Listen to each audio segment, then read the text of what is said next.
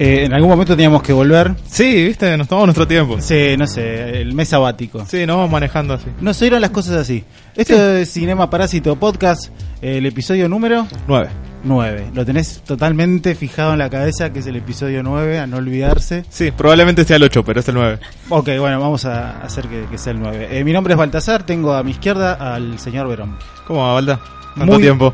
Muy bien, me pegó un pique tremendo en el subte. Sí, sí, te, te, te- te- que te costó entrar. Sí, Te no, costó terrible. llegar hasta acá. No, terrible, pero bueno, cosas que pasan. Hoy tenemos nuevamente invitado.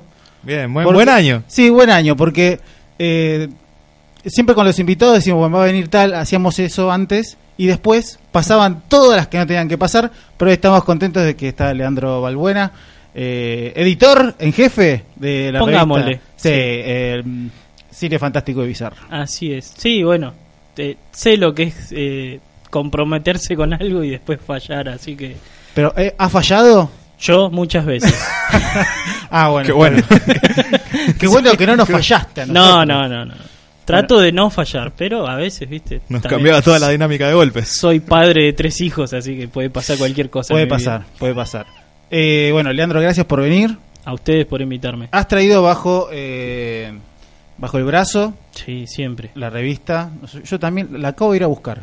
Muy bien. Yo se la encargo el de acá a la vuelta Sí. y a veces como que la tiene y a veces no. Y le, le hablábamos. Yo, le- yo le dije, ¿la vendiste o se la vendiste a otro porque yo no llegué? O no, no, no, no. Se la reservó. se, ponele que me la reservó.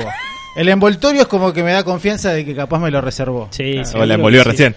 Uy, viene este. Sí, sí, sí, puede ser. No, porque aparte es una revista que se vende al toque. Sí, eh, se vende, ¿no? ¿Cómo, cómo, cómo es el tema de las ventas El- en la actualidad de hoy? ¿Tienen un número ustedes? La verdad, ah, se vende. La revista se vende, por algo sigue saliendo. O sea, no se vende por ahí todo lo que nosotros queremos, pero a la vez se vende más de lo que podíamos llegar a pensar en algún momento que se podía vender. O sea, al tener contacto con un montón de canillitas, porque en algún momento yo hice la distribución de la revista y a la vez trato con los distribuidores que tenemos ahora, hay millones de revistas que vos decís esta debe ser la revista más vendida del planeta y no lo es. Sí, y es nuestra revista, dentro de todo lo que lo que somos, siendo de eh, venimos del lado independiente, viste, no tenemos grandes auspiciantes atrás.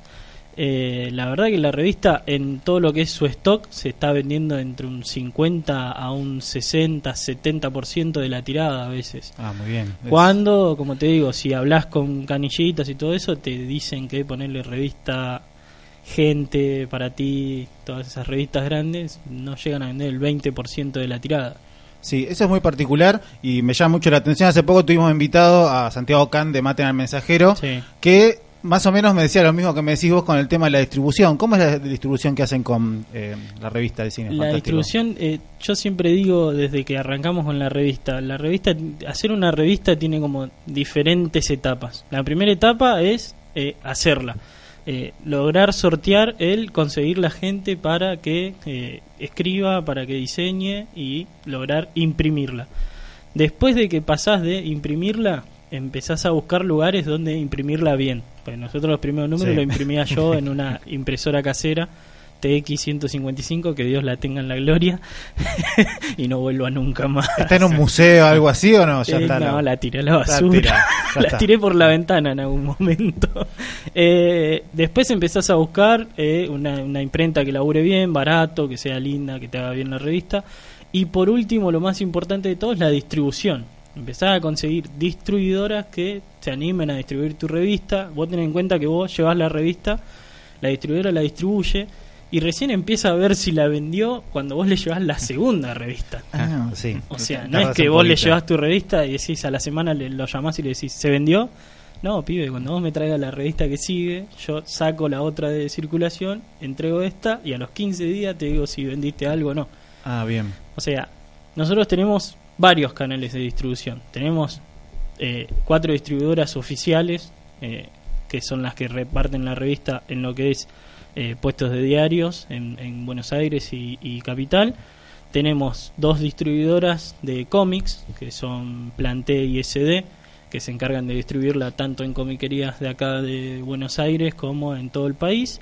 Y después tenemos varios amigos que son distribuidores que distribuyen a pie, que era más o menos lo que hacía yo hasta el número 12 de la revista, que se levantan a la mañana o salen después del laburo y van puesto por puesto de diario charlando con los canillitos diciendo tengo una revista así así, te interesa, va el tanto porcentaje para vos, para mí, y la van dejando. Entonces como que tenemos diferentes canales porque la verdad que hacer distribución de una revista de manera independiente es bastante complicado porque las grandes cadenas de distribución no te aceptan la revista.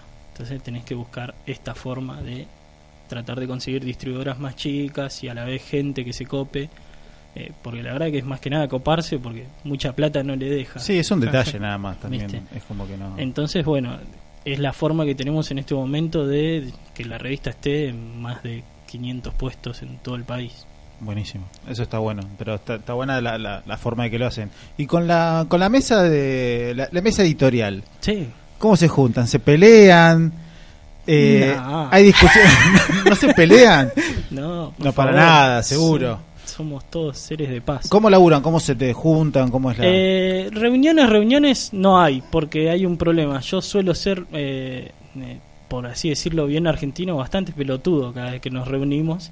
Y suelo eh, guardarme las cosas que necesito decirle para después de la reunión. ah, cuando te está yendo. Claro, viste, cuando estamos en la reunión me pongo a joder y cuando termina la reunión, viste, digo, uy, me olvidé de decirles que tal y tal cosa que era re importante y ahí se arman. Por suerte existe WhatsApp y hacemos casi todas las reuniones por ahí. Lo que hacemos es, eh, elegimos, decimos, bueno, vamos a alargar el siguiente número. Eh, ¿qué tenemos dos eh, jefes de redacción, uno es Eliana Aguilar, el otro Héctor Cañas. Eliana Aguilar se encarga de todo lo que son estrenos, tanto en cine como en series. Y Héctor Cañas se encarga todo de la parte de que nos gusta a nosotros, del cine de género más clásico, más bizarro. Eh, entonces, bueno, se charlan entre ellos. Con Elian decimos, Elian me pasa una lista. Se van a estrenar todas estas películas eh, y estas series. ¿Cuáles crees vos que pueden estar en la revista? ¿Cuál no? ¿Viste? Bueno, esta sí, esta no. esta ¿Cuál no. va a tapa? Claro, yo normalmente yo agarro y digo, bueno, eh, esta puede ir en tapa, esta también, hacemos tapa Ah, doble. o tiene mucha doble tapa. Sí, sí, tenemos mucha doble tapa, pero porque no podemos vender la contratapa. Ah, yo pensé que era problema No, no. de indecisión. No, no, normalmente lo hacemos porque nos gusta. ¿Viste? Si en algún momento se da que alguien quiere comprar la contratapa, la vendemos, ¿viste? Pero a veces, pone como en el caso de la última con Animales Fantásticos y Halloween, eran dos películas que Halloween no podíamos dejar de tenerla en tapa porque es como lo que nos representa. Y Animales Fantásticos no podíamos dejar de tenerlo en tapa porque sabemos que es algo que el público consume. Sí, Entonces- y, y es lo que viene. El llamativo. Uno, uno arrancó una revista, yo arranqué con el número uno con eh, Germán Últimas Viñetas en tapa, con Felipe Solá en tapa. Eh, no sé por qué hago caras, porque total no se ven. Se, se entiende, se entiende el gesto radiofónicamente. Pero en algún momento de la revista uno tiene que entender que hay que venderla para que siga saliendo. Entonces tenés que lograr eh, transar, por así decirlo. Entonces por ahí pones una tapa de animales fantásticos, como pasa en este caso, y metes un informe sobre eh, La Heine, la película con Vincent Castle, ¿viste? O sea, metes cosas que a uno le gustan. Lográs que la gente que por ahí eh, compra otra revista donde solo aparecen animales fantásticos entienda que hay otro cine y le dé gana o le dé curiosidad. A mí en algún momento compraba la, la gran revista de cine que hay en el país, que lo debo decir, es La Cosa Cine. Eh, la compraba por eso mismo, porque me interesaba mucho eh, esas películas que yo no conseguía, que no tenía acceso, que iba al videoclub del barrio y no estaban. Entonces decía, oh, ¿quién es Herschel Gordon Lewis? ¿Quién es? Y iba y buscaba, ¿viste? Esta película de Darío Argento no la conozco. ¿Dónde la consigo? Bla, bla, bla. Y linkeabas de ahí, sí. Claro, entonces eso por ahí es lo que nosotros buscamos en la revista. Sí. Que la gente elija. Eso- para elegir. Eso está bueno. Yo siempre escuché que una revista es buena cuando la dejas, no sé, en el baño y te dura todo el mes. Eh, o sea, no, no es que la liquidás, ¿viste? Obviamente, capaz sí la liquidás en el bondi y la, la lees Sí. siempre, la lees de toque, a, a números que, que lees así. Pero también cuando la dejás y después, bueno, esta la leo más adelante, cuando te dura todo el mes, eso me parece que es cuando garpa. Y O cuando retomás y volvés a leer la misma nota dos veces. Eso también me parece. ¿Alguna vez tuvieron de pre- presión, no sé, alguna distribuidora, che, habla de esta película? Necesito que me No. la- No, nada. No, no, no. No, no porque no, no, no nunca tuvimos acuerdos comerciales con ninguna distribuidora ni nada. O sea, en todo caso nosotros íbamos, che, mirá, vamos a hablar de esta ¿Puedo, película. puedo hablar de usted? Claro, vamos a hablar de una película que distribuyen esto. ¿Le interesaría poner un póster o algo? Bueno, cuando empezamos con los pósters centrales, la idea era eh, que sean todos diseños propios nuestros. Este, el diseñador es un capo, Héctor Cañas. Eh, manda un besito que está con el brazo quebrado. No, ¿y cómo para? Diseña con el otro. es un Ah, capo, ¿no? Es un uh, de está bien. Yo lo amo. Eh, y, y nada, viste, siempre decíamos, bueno, vas a hacer vos un póster especial que te esté relacionado con la nota principal. En un momento, obviamente, no podés hacer todo.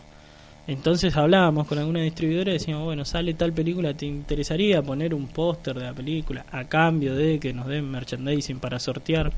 Pues siempre hay que estar sorteando algo porque Sí, a la gente nosotros le gusta sabemos también. a la gente le gusta ganar cosas, ¿viste? Entonces, y a mí también, pero yo nunca gano nada.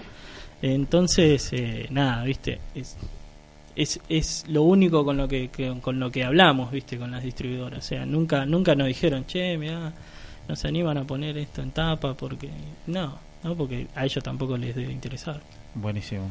Y algo de que la revista decís, es- nunca vamos a hablar de este tipo de películas. Nunca va a haber una tapa de crepúsculo. Ah, ahí está. Esperemos que no haya una época en la que tenga que haber una tapa de crepúsculo. No, no, no, no sé. Yo creo que no. A nosotros nos gusta todo el cine. Pero Han hablado de todo y han escrito de todo. Hemos hablado bastante variado. Por ahí no vamos a hablar de películas que estén muy por afuera de lo que nosotros consideramos cine de género. No, no, qué sé yo, no sé. Hace, eh, estamos en pleno boom de, de las biopic. Eh, con la película de Queen, con la del Potro, con la de Gilda. y nunca tuvimos una nota de ni de Queen, ni de Gilda, ni del Potro. Son películas buenas, eh, tienen su público. No creo que sea el mismo público que consume la revista nuestra. Y no, Mm. me, me parece que no. No, no veo, no veo gente que vaya a ver estas películas y lea una nota con Hugo Kirill, con Claro. Blanco. Igual, igual te soy sincero, cuando salió la, la de Queen, dije, "Vo- voy a ver si Cine Fantástico y Bizarro ponen tapa Queen. Y, y no lo puse, dije, bueno, no. me quedo tranquilo. Bueno, fue una de las cosas que charlamos en su momento con Elian, Ah. porque Elian me pasó, me dijo, está acá, ta, ta, ta, y yo dije, no, no tiene nada que ver con la revista, sacalo. Está bien, ¿no? Está bien. Son decisiones que uno tiene que tomar, son difíciles, pero... Está bien, ¿no? No, tratamos de que hay hay mucho. Por suerte estamos en una época donde hay muchos estrenos que estén están relacionados con el cine de género, con, con el terror, con la ciencia ficción, con la fantasía. Entonces me parece como que eh, si nuestra revista trata sobre eso es medio eh, al dope, por así decirlo, eh, incluir cosas que no tienen que ver con, con el género. Y por más que nos gusten, obviamente muchos de nosotros fuimos a ver la película de Queen y, y nos ha gustado o no, pero no, no creemos que, que sea apto para poner en, en nuestra revista. Sí, sí, no, no, no, no va eso. Y hablando un poco también baj- bajo la lupa de temas y de algo bien de nicho, hace poco empezaron a sacar las ediciones Pocket Sí, de la revista, que están buenas. Yo también tengo la de Depredador. muy linda. ¿Cuál crees la que viene? ¿Puedes adelantar o no, no se Uh. puede adelantar? Uh, es un recompromiso. Eh, An- Debo decir que la que viene, esto es un adelanto exclusivísimo, primicia, sí. no lo dije en ningún lado ni nada. Eh, solamente lo sabemos eh, yo, el diseñador y la persona que me ganó una apuesta para hacer esa revista. Uh, Quiero saber dónde salió esa apuesta igual. Eh, la próxima sería eh, todo sobre Rocky. Uh, Uy, muy ok. bueno. En Sí. especial para ligar ahí que se viene el estreno de Creed 2. Y justamente la persona que me ganó la apuesta es muy fanática de Rocky. Entonces yo le dije, porque habíamos hecho una apuesta en un número anterior, salió eh, un informe sobre Megalodón, sí. Sí. película bizarra si las hay. Eh, Y esta, esta persona me dijo, ¿por qué no pusiste en tapa Megalodón? Yo dije, no, me estás jodiendo. Le digo, es una película que va a pasar sin pena ni gloria. dice, no, vas a ver que va a ser un éxito mundial. Vas a ver que va a, re- a recaudar eh, dos veces lo que salió. Yo en ese momento puse en tapa Teen Titans. Porque sabía Sí. que los chicos en algún momento van a ver la tapa de Teen Titans y le van a decir, papi, papi, comprame esa revista. Sí. Pasó. Pero la apuesta era que Teen Titans iba a ganar mucho más que Megalodón y no fue así. Entonces me dijo, la próxima etapa de la revista la decido yo, este es el amigo Ramiro Sanonorio, de quien estoy hablando, y yo le- en esas negociaciones que tengo le dije, no, si en vez de la próxima etapa vos agarrás y te armás una revista Pocket, eh, ahora que estamos con eso, me dice, pero ¿de qué puede ser? Porque, viste, qué sé yo. Digo, mira, vos sos fanático de Rocky, te encanta Silvestre Stallone, siempre contás, él tiene, da clases y todo, viste y siempre contás de la anécdota de Rocky, de que no dejó que nadie dirija su película, Sylvester. Le digo, hagamos un informe, una pocket sobre Rocky. Así que dentro de poco calculo que en enero, antes de que se estrene Creed 2 o mientras se está estrenando, va a andar por la calle el, la pocket número 2, todo sobre Rocky. ¿Y cómo se les ocurre esa idea de hacerlo así?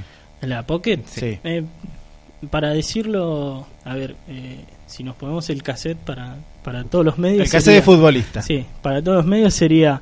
No, es un eh, humilde homenaje a nuestro número uno, que era una revista chiquita, un tipo fanzine de este tamaño. Entonces quisimos que al cumplir cinco años, eh, homenajearlo haciendo una revista del mismo tamaño y la misma cantidad de páginas. La realidad es que eh, la situación económica del país también nos golpea a nosotros. Y no llegábamos a hacer una revista del tamaño que veníamos haciendo con la cantidad de páginas y todo porque bueno no sé si saben que el dólar subió un montón y las imprentas te suben Sí, el papel Sí, sí, sí. y bueno. Entonces dijimos para no perder interacción con la gente busquemos una forma de, de- de llegar aunque sea una vez al mes porque veníamos siendo una revista mensual. Y, y dije bueno sacamos la normal eh, bimestralmente y en el medio metemos una un especial pocket que nos va a salir más barato y vamos a lograr venderlo más barato también puede ser la idea y llegar quizás a un montón de gente que no llega a comprar el número porque estamos todos complicados Sí. y por ahí viste 40 pesos es mucho menos que 100 Es más Sí. barato. En primer lugar, es más barato que un diario. Sí. sí, Es más barato que un diario. sí. Y segundo, Además es un informe bastante profundo, está, Sí, está muy sí, bueno sí. todo lo que se hace Sí, con las sí, Pocket. habla de todo. Y aparte, nada, la, la revista sale 100 pesos. 100 pesos no es nada. pero es mucho Pero- Pero, es mucho. pero ya está, es el billete y listo. Y sí, Y vale, vale la pena gastar 100 pesos en, en esta revista. Eh, no lo digo yo porque soy el dueño, sino porque la leo. Pero sí, por ahí la opción de, de la Pocket era eso, buscar una opción más barata, que la gente tenga eh, mayor acceso y a la vez un montón de gente por ahí no compran la grande, conocen la revista a través de la chiquita, dicen me gustan los informes que hacen, voy a poner esos 100 pesos en comprar la, la más grande. Sí, garpa. A mí, sí, cuando la revista dura es como que es la- el parámetro que yo le, le doy a, a un poco a lo, a lo que es la calidad. No así con los libros. Cuando el libro no puedo leerlo, como que. Ah, sí. sí, ya es medio. Es todo lo contrario, es inversamente proporcional. Claro, lo vas Sí. dejando hasta que te olvidas que, que lo Sí, hasta que encontrás otro. Claro, que encontrás algo mejor. Cuando empezaron a hacer la revista, el- la, la actualidad del cine fantástico en Argentina era totalmente diferente Sí. a la de ahora. ¿Y ¿Cómo evolucionó a, a la par la revista con la, con la actualidad? Por suerte, yo siempre digo, llegamos como en el momento justo, tanto para lo que es el cine de género nacional como para lo que es el cine gen- el cine de género internacional, mundial o lo que se llama ahora cultura pop o la cultura nerd. En cuanto a lo que es eh, nacional, eh, cuando nosotros llegamos, eh, con suerte se estrenaba una película de cine de género eh, a nivel comercial, una película que era independiente, lograba presupuesto del Inca una vez por año. Me acuerdo en ese momento estaba Todos mis muertos de Matt Crampy, que fue como la primera película de zombies argentina financiada por el Inca. Que no recuerdo si llegó a verse en cines comerciales, pero, pero por lo menos era la primera película que el Inca dijo, yo pongo la plata. Eh, de ahí ahora, eh, por suerte fue evolucionando mucho. Ahora obviamente estamos en una etapa recesiva en cuanto a la cultura, pero eh, sigue habiendo un montón de proyectos que siguen saliendo. Hay un montón de películas ahora que se estrenan, por suerte, a nivel comercial, películas de terror, de ciencia ficción, que se estrenan tanto en cines como en plataformas de streaming como lo es Netflix o, o o tantas otras. El cine de género, por suerte, ha evolucionado tanto en su calidad como en lograr romper esa barrera con el público que tenía grandes prejuicios de que si es argentino es malo, si es argentino es barato, si es barato es malo. Y no, es barato, por así decirlo, comparado con los grandes presupuestos a los que estamos acostumbrados, pero no por eso tiene que ser malo. O sea, hay grandes películas, series y, y diferentes eh, nichos culturales que, que son buenos acá en Argentina y la verdad que tenemos la suerte de decir que siempre lo hemos apoyado y, y, que es, es, recíproco, o sea, ellos siempre buscaron eh, tendernos una mano y a la vez nosotros también, ¿viste? Es algo que nos gusta, que se difunda y, creemos que estamos para eso, para difundirlo, o sea, somos un medio, eh, por más que seamos un medio independiente chiquito, logramos que eh, la gente a través de la revista o de las redes sociales llegue a diferentes películas que por ahí antes no llegaban. Y qué sé yo, cuando se te acerca alguien en alguna de las reuniones que hacemos o qué sé yo y te dice, che, yo vi Diablo porque vi una nota en la revista o Martín Mosca o Daemonium o Maldito Sean o Necrofobia o La Corporación o ahora vamos a ir al Buenos Aires Rojo Sangre porque una vez vimos un informe en la revista o vuelvan a hacer los premios Cacho. Todas esas cosas es como que, wow, decís, llegamos en el momento justo cuando el cine de género daba el siguiente escalón, cuando empezaba a triunfar en festivales como el de Mar del Plata y otros tantos festivales de afuera. Y es como que, nada, caímos parados, por así decirlo. Sí, a mí me parece que... ¿Hace cuándo empezaron? ¿La revista? Sí. Cinco años. Bueno, nosotros empezamos un rato antes y, por ejemplo, pasaba que me parece que es lo que pasa también culturalmente, que antes el programa que nosotros hacíamos era como un programa nerd. Claro. Eran sí. contenidos nerd. Sí. Y ahora es más todo Es mucho más cultural. normal Sí, para claro. Cultura Era- pop, como se dice éramos, ahora. era- claro, éramos un nicho, éramos la gente rara que andaba por ahí, viste, se juntaba.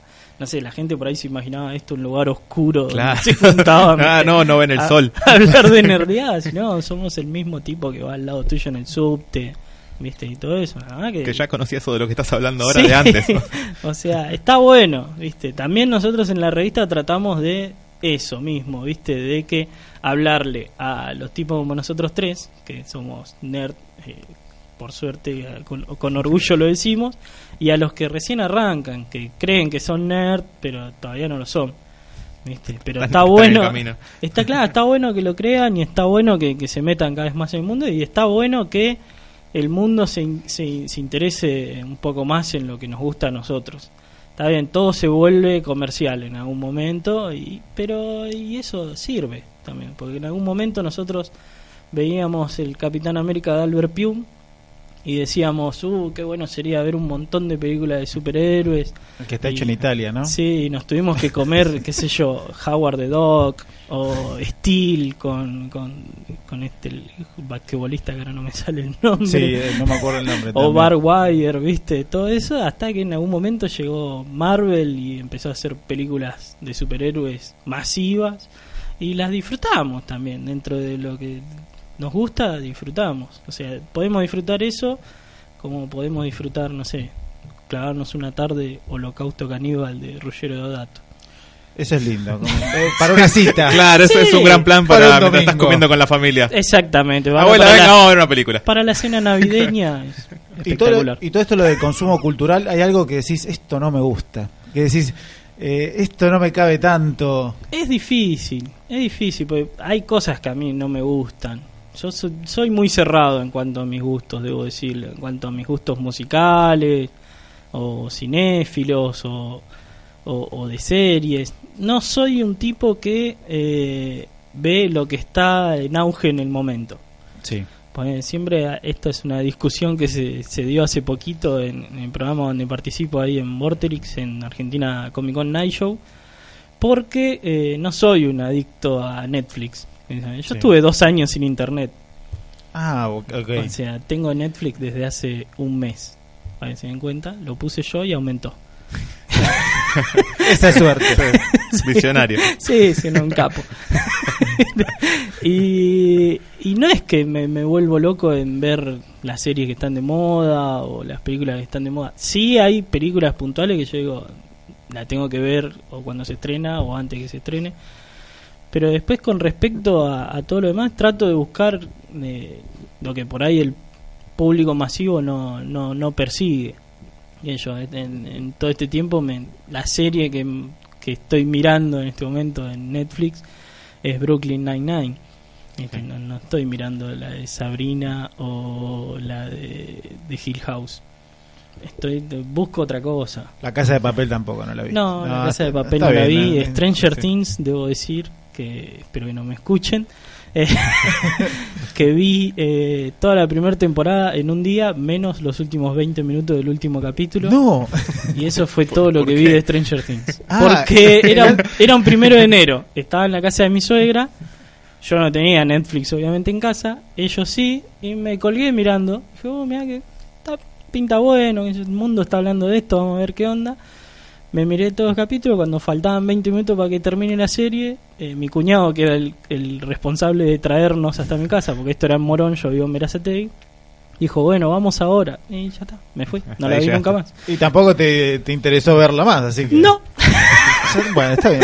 Podés, podés sobrevivir igual. Sí, todavía no sigo nada. vivo. O sea, si viví dos años sin internet, puedo vivir, no sé, varios más sin Stranger No Things. pasa nada, quédate tranquilo por ese lado. El tema de los festivales, los festivales que, hay de la Comic Con, Que se vienen ahora que se viene la época Sí, ahora fuerte. se viene todo junto. ¿hay, hay un plan de trabajo para eso?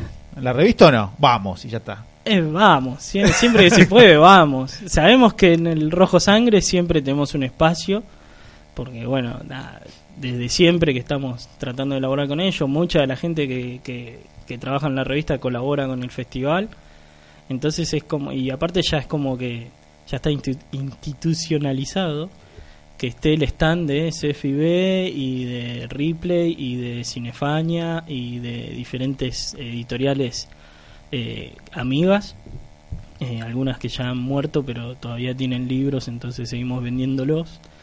Eh, y nada, ya está, es como parte de- del evento. Vos sabés que vas a ver cine de terror y a la vez te puedes comprar una revista especializada en el tema o un libro. Entonces es como que todos los años estamos esperando a que llegue ese momento donde nos, nos avisan, mirá que el festival se hace de tal y tal fecha y ahí empezamos a llamar al, al que tiene el tablón, al que tiene las sillas, al que tiene las El- revistas. El del caballete, Claro, el del caballete. No me falles. todo, claro. por favor. Y empezamos a planear quiénes van a ser los valientes que este año se animen a llevar el tablón desde Galerías Pacífico hasta el Rojo Sangre ahí en la Valle 780, porque es pesado el tablón. y son varias cuadras en microcentro, o sea, Sí, Sí, igual sí, no esquivando gente, autos. en el todo. Monumental se va a hacer, ¿no es En el cierto? Monumental, sí. Ya es milagroso que siga existiendo el Monumental. Es el único cine que existe en la Valle. Es milagroso que Es exista algún cine en la valle sí, todavía. sí. También. Sí, sí, sí. Sí, es el único. Uno ve eh, o escucha relatos de, de, de antaño o ve, un- me acuerdo, un O importante fotos. preestreno. Claro. Y, y ves toda la cantidad de cines que había en la valle y cómo la gente se abalanzaba, la cantidad de, de horas que se pasaban ahí adentro, de millones de anécdotas, de los maleteros, de todo eso. Y hoy vas por la valle y encontrás un solo cine. Sí, eso es terrible. Pasó hace, no sé, 20 años que empezó Sí. a... Hace 20 años había todavía, no había tanto cine. Y hasta hace menos, yo me acuerdo que me rateaba del secundario, eh, espero que no me escuchen los directivos de la escuela. No te, y, te sacan el título. y, sí, y íbamos a los cines de la Valle, iba al Atlas, al Monumental, al Electric, a ver películas en continuado, y hoy ya no existe ninguno de todos esos. O sea, Existe solamente el Monumental. sí, que ahora es ahí. el multiplex. Claro.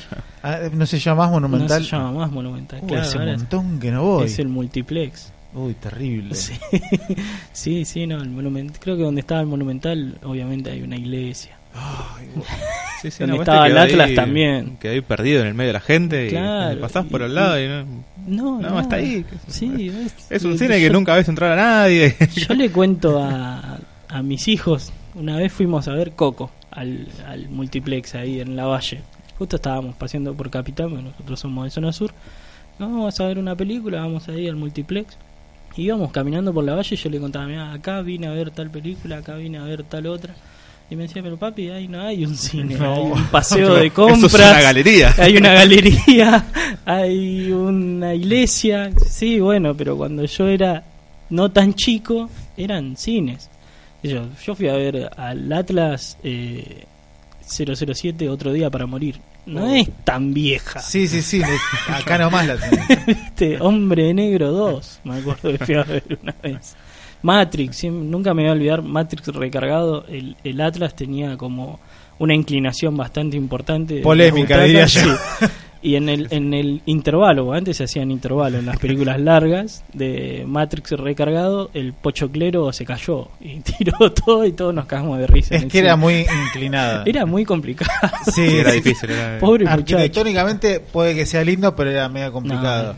el sonido era perfecto. Sí, también eso es un detalle que ahora capaz las nuevas generaciones, no- nos sentimos medio viejos diciendo así, Sí. pero en los intervalos, eh, existían, yo por ejemplo, el Señor de los Anillos, la última, había intervalos de, no sé, 15 minutos, Sí. y al fin estabas en el cine cuatro horas, o sea, una locura sí, sí. total. No, no, yo como fanático del Señor de los Anillos, voy a decir que cuando vi El Retorno del Rey la vi primero principal, primero de enero, fecha de estreno. No me importaba un huevo el, el principio Como de dice. año. A los distribuidores tampoco, eh, les Sí, chupó huevo. no, principio de año. Estaban La muy vi, felices los del cine. la vi en la primera función que se hacía en el Monumental, en, eh, no sé, quinta, sexta fila. En ese momento no había, no, no eran numeradas las entradas. O sacabas la entrada, hacías la fila dos horas antes para conseguir un buen lugar. Salí de verla, con el intervalo incluido. Sí. ¿no? Ya era de día cuando salí, yo, y me crucé enfrente a sacar la entrada para verla de nuevo. Y la volví a ver. Y ese Oh. día salí de mi casa a las 8 de la mañana y volví a las 10 de la noche. No, terrible. terrible. Bueno, son, muy cómoda de ver. sí, son costumbres que ahora capaz nada, quedaron medias como... Y obsoleta. como ana- anacrónico. Y hablando de anacrónico, y ustedes que hacen la revista, que es un Mm. papel, les han propuesto, les han tirado, che, ¿por qué no lo hace digital? Siempre, siempre contamos la anécdota de que, eh, es más, hace poquito volví a encontrar las charlas que tuve con el amigo Sergio Salgueiro, eh, que era creador y editor de Fan Ediciones. Era una editorial que sacaba todos libros relacionados a lo que es el cine, en especial el cine de género nacional. Y, y en un momento eh, habíamos hecho un diseño de no sé qué cosa para, para Facebook y, le dije, che, mira, con el diseñador, que recién nos conocíamos con Héctor, tenemos ganas de hacer una revista. Eh, vos que haces libros, qué tan caro sale, si se puede hacer en blanco y negro, a color, qué medida, qué tamaño, qué tirada, viste cómo... Y en ese momento me acuerdo en, un- en un- una charla larga, me dijo, mirá, dice, eh, es caro, eh, si vas a hacer una revista a color no la vas a hacer porque es muy caro hacerla a color, la vas a hacer en blanco y negro, vas a hacer unos rediseños y cuando lo veas en blanco y negro te va a deprimir porque no es lo mismo ver algo No. blanco y negro que a color. Dice, te va a costar un montón de trabajo porque cuesta trabajo escribir las notas y diseñarlas. Vas a, ver, vas a sí, no, la verdad, es la verdad. Vas a ver el diseño, que la verdad que por ahí no queda tan lindo, qué sé yo. Eh, y después vas a empezar a luchar con el tema de dónde imprimirla, cómo imprimirla, dice, y, y te vas a dar cuenta que por ahí si hacías un blog tardabas mucho menos, podías poner más información, podías poner eh, trailers, Eso, eso es mentira, ¿eh? nosotros Eh, tenemos blog sí, no, sí, es, bueno. no- no es fácil. No, nada es fácil en es esta fácil. vida. Y qué sé yo, después te vas a dar cuenta que si hacías un blog había millones de blogs iguales, entonces tenías que tratar de buscar la forma de definir el tuyo para que no sea igual a los demás y al final te terminas cansando y no haces nada. Y yo le dije, bueno, gracias. sí, Gracias, gran- loco. gran consejo, qué sé yo. Y lo que averigüé ahora, este año, eh, revisando esos mensajes, es que exactamente menos de un mes después yo ya sacaba el primer número de la revista. Te chupó un huevo. Está bien, tomaste O sea, todos los consejos. Sí, soy lo más cabeza dura que hay. Está bien, igu- igual el- nosotros siempre decimos que es una retroalimentación de lo que es la revista, Sí. capaz con la- las redes sociales ahora y todo es como que Sí, estábamos en un momento donde las redes sociales por ahí eran un toque más libres y tenías más llegada a la gente. Ahora es como que Facebook te limita, Instagram te limita. Si no subís 30 Sí. fotos, si no pones 300 pesos. Facebook te limitó totalmente Sí. y nada. Nosotros Sí. también que somos independientes, a veces también ponemos en Facebook, en, en, en Instagram y no sé, ya te quieren pedir plata para que... Sí, sí, sí, no, nosotros, o sea, no sé, no tenemos eh, tantos dije- seguidores. O sea, Claro, como para que Zuckerberg tiene más plata que nosotros tres, eso seguro. Sí, ¿Por eso qué no- nosotros le tenemos que dar plata a él? Que Sí. él nos dé plata a nosotros. No tiene sentido. Y si tuvieras mucha plata, ¿qué, qué harías con lo de la revista? No haría la revista, me dice. Eh, Estaría de viaje. no sé, no, la revista la haría siempre. Creo que es, como mi escape. ¿Qué le agregarías si tuvieras así ma- ¿Qué le más agregaría? recursos? Volvería a ser del tamaño que fue en algún momento, de- que era un tamaño más grande, eh, no sé, más, más, más páginas quizás, eh, y por ahí algún regalo para la gente que lo compra, tratar de buscar que tenga más distribución, que yo, te- tener más plata me daría más tiempo libre a mí Sí. para poder hacer trámites que no puedo hacer ahora, bien. quizás. Pero no sé si hay mucho más que agregarle a la revista. Yo te tiro una idea millonaria, me tomo el atrevimiento. Sí, te doy el Como la revista Top 20%. Kid, le agregás un muñeco. Sí, sí. Una, una figura de acción. Sería un Eh, edición limitada y eh, nada, sale. Nos han tirado canillitas amigos esa idea. ¿Es en serio? todo, ah, sí. mirá vos. qué- Pero Pero- es pero- complicadísimo. Sí, ¿A cuánto se te grida? Sí, ese es el gran tema. Sería- sí. sería un hemos, hemos buscado hasta la versión más barata de eso, ¿viste? tipo un llavero. sí. Y es un quilombo. No, sí, sí, es un- Aparte, yo de- lo debo decir desde el lado de la experiencia. Una vez, eh, cuando nosotros hacíamos eh, una tirada de mil ejemplares, se me ocurrió eh, vender publicidad no solo adentro de la revista, sino darle la posibilidad a gente que por ahí no tenía, en ese momento creo que cobramos 300 pesos el cuarto de página. Si no tenés esos 300 pesos, me das 150 y me das mil flyers de tu negocio. Entonces yo pongo los flyers adentro de la revista. ¿Sabes lo que fue embolsar mil revistas? Dije, de acá en adelante nunca más. Nunca más. Más páginas de flyers que... Claro, no, te volvías loco porque tenías que, una tenías que embolsar mil revistas y después tenías que poner mil flyers adentro de cada revista. Después, obviamente, engramparlo o encintarlo y después volver a, a- a distribución. O sea, en ese momento también la distribuía yo, pero era bastante complejo el asunto. Ahora sería más complejo porque de la imprenta la revista sale directamente a las distribuidoras. O sea que tendría que ir a la imprenta y embolsar las revistas ahí. Está bien. ¿Hostilidad en redes sociales han recibido mucho? Eh, siempre. ¿Siempre? Siempre hay algún algún algún tire y afloje con, con gente. Algún, en algún momento hubo alguna pelea con gente que trabaja en la otra revista. Nos No conocemos sé por entre- qué se achicaron a pelear con nosotros. Nos conocemos entre todos. Ese- Sí. Yo me di cuenta, yo dije, pará, se están puteando. sí. Sí, es como la, la última pelea que podemos decir que tuvimos, no puedo decir que la tuvimos porque no tuvimos derecho a réplica, fue con Santiago Calori. Sí. persona a la cual yo admiraba profundamente y nuestro diseñador casi que lo amaba.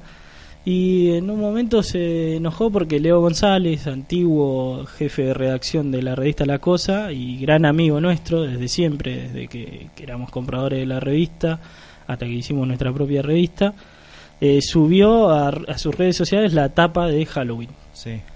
Y Santiago en ese momento se enojó, dijo, pero es la misma tapa que le sacó la cosa hace Y dos semanas. La película del mes. Y- Todo bien. o sea, claro. ¿Sabés qué es lo peor? Que nosotros teníamos la misma tapa. La misma. Pero le habíamos cambiado el fondo, tenía un color, la teníamos archivada como un mes. sí. Y lamentablemente cuando vimos que ellos largaron la tapa, dijimos, vamos a cambiar la tapa. Porque no podemos poner la misma tapa. Eh, lo que pasa Buscamos una imagen, la verdad no hay muchas imágenes de cada película, imágenes que sean buenas en alta calidad. Conseguimos otra imagen que es diferente. Y Santiago se enojó en ese momento, dijo, eh, pero se copian de la revista. Yo, yo no tenía derecho a réplica, no sé por qué Santiago me había bloqueado. Sí.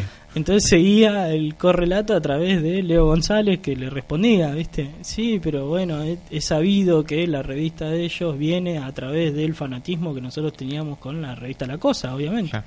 Sí, pero mirá, se robaron hasta el título, que yo... Bueno, bueno. pero es, es del algún mismo, mo- es del mismo tema. Sí, en algún momento la cosa se llamaba La Cosa Cine Fantástico y Bizarro, para los que la comprábamos de hace mucho tiempo, lo, lo recordarán, los que la compran hace poco, siempre fue La Cosa Cine. Sí. Eh, en algún momento hemos pedido permiso para tanto para hacer nuestro Facebook como cuando empezamos a largar la revista. Nadie nos dijo que sí ni no. Está bien, no. Ya está. A, a mí me parece está, que pueden convivir los dos. Sí, Sí, totalmente. Yo- dos y muchos más. Sí, eh, me parece que sí, y la verdad, a mí me parece que fue medio como una boludez porque era, sí. era, era la película del mes. O sea, Claro, además no se puede jugar mucho con Halloween. Claro, o sea, pero aparte, sí, las imágenes son Michael Mayer en alguna posición con un cuchillo en la mano, ¿viste? No jugamos, o está con el cuchillo arriba o está con el cuchillo abajo como la nuestra. sí, no, no. O sea, pero a veces a mí me, causa gracia. Antes los, los chicos de, de la revista reaccionaban y se peleaban. En algún momento también hubo algún cruce con eh, Banchero. Me acuerdo que había visto una tapa de la revista en un puesto de diario y dijo, eh, pero se copian de nuestra revista, ¿viste? Y los chicos que trabajan en, en la revista nuestra salieron a responderle. Y yo dije, es al pedo, porque te, te bloquea, te elimina tus mensajes y quedan los mensajes Sí. de él y él queda como el campeón. Sí, Sí, yo, sí, seguro. Y la verdad que no, no, no sirve para nada discutir. O sea, como bien decís vos, hay público para los dos. Y eh, creo que está bastante demostrado. O sea, ellos existen hace más de 20 años, nosotros hace más de 5. Y seguimos existiendo. Y salieron otras revistas como Cineficción. Y siguen existiendo. O sea, hay público para todo. Son, cada vez somos más nerds. Sí, eso está bueno. Sí. Y hablando de nerdismo y hablando de cultura popular, vamos a hacer recomendaciones. Tenemos, eh, cerramos nosotros el podcast, Lea, Esa. haciendo una recomendación de algo para que la gente que nos escucha diga, Ah, mira, qué, qué "Eh, ganas de voy ver a esto. escuchar a este que Gil fijo, y a ver si lo puedo hacer. Claro, vamos a revisar la revista. a ver qué queda. Perón, ¿qué Uy, recomendación tengo un tenés? montón de cosas esta vez, pero vamos a arrancar con The Miseducation, Miseducation of Cameron Post. Opa. Es una película que está protagonizada por Chloe Moretz. Eh, ella es una es una chica que está con su novio que la encuentra el novio la encuentra besándose con su mejor amiga y va y los acusa con los padres. Eh, esto es en principio de los 90. Los padres deciden vamos a mandarla a un campamento religioso para que se le quite lo gay. Muy bien. Ahí arranca. Tranqui. De ahí en adelante. Ah, muy Obviamente bien. vamos viendo en los 90 cómo, cómo la van tratando muy mal solamente por ser homosexual. Sí. Bien ahí. ¿Y qué otra más tenés? Eh, estos días vi Blacksman, me gustó mucho. La de Spike Lee. ¿Sabes que yo no la vi? Todavía no la vi. ¿no? Me, me gustó, me gustó bastante, me, me pareció bastante atractiva. Eh, también es una es una historia real. No sé, no lo comprobé, no me fijé. Dicen que sí, les voy a creer. Qué bueno eso, poner basado en hechos reales. Basado en después, Sí, eh, después vemos. No, hay- no hay una foto de ninguno de los que están en la película. después Pero, lo chequeamos. pero bueno, está bien. Hay uno que es real, está listo, es una historia real.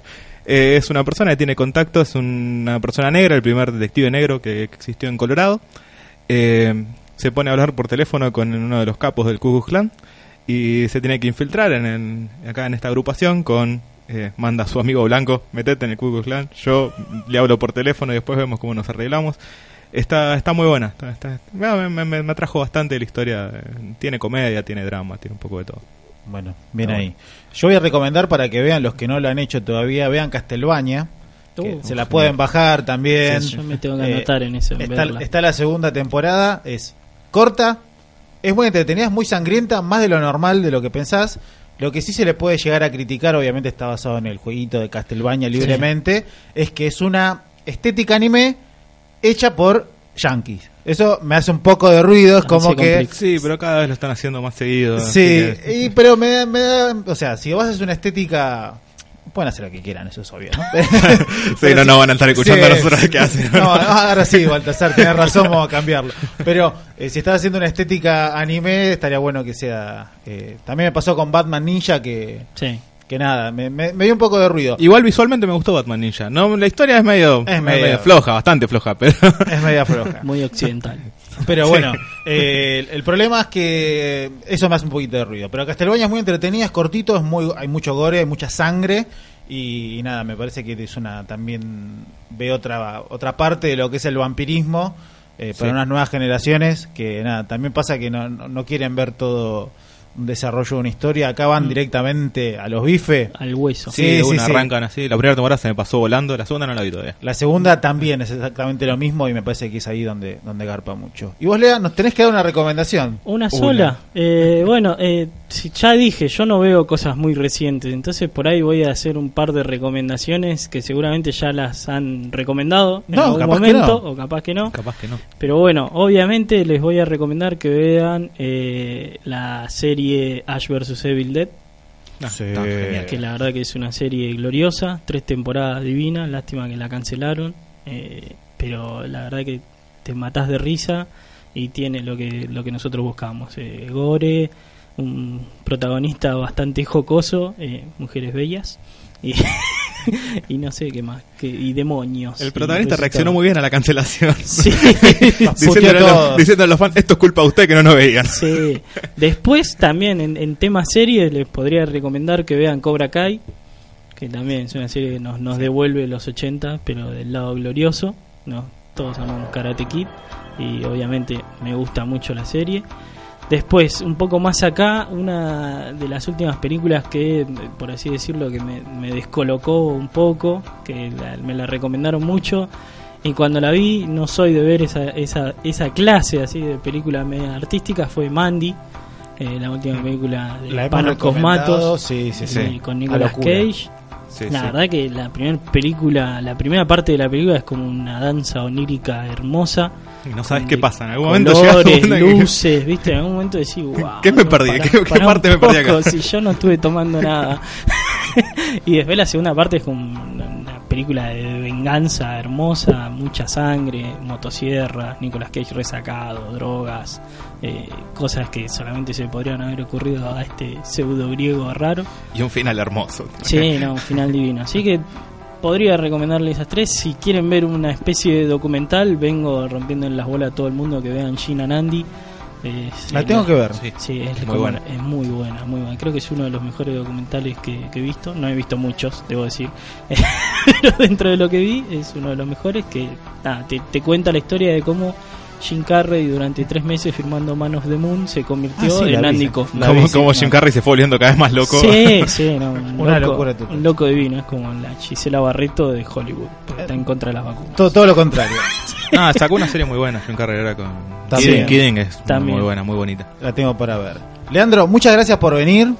A ustedes por invitarme. Eh, así que nada, después eh, nos van a poder escuchar en Spotify, también nos pueden seguir en Instagram, eh, ponen Cinema Parásito y Cine Fantástico Bizarro también, ponen Cine Fantástico Bizarro Sí, en todas las redes sociales. y aparece. Así que nada, y también te podemos escuchar los viernes. Los viernes de 8 a 10 en Vorterix, eh, en ACC Night Show. Y después, bueno, pueden escuchar a los chicos de la revista en la previa cinéfila. Los viernes de 9 a 10 eh, por Radio Colmena. Ah, Sí, ¿Qué somos pasó? contra. son contra, pero bueno, Eh. suele pasar. Esto ha sido Cinema Parásito, episodio número 9. Eh, nos escuchamos en cualquier momento, ¿no? Dale, chao. Chau.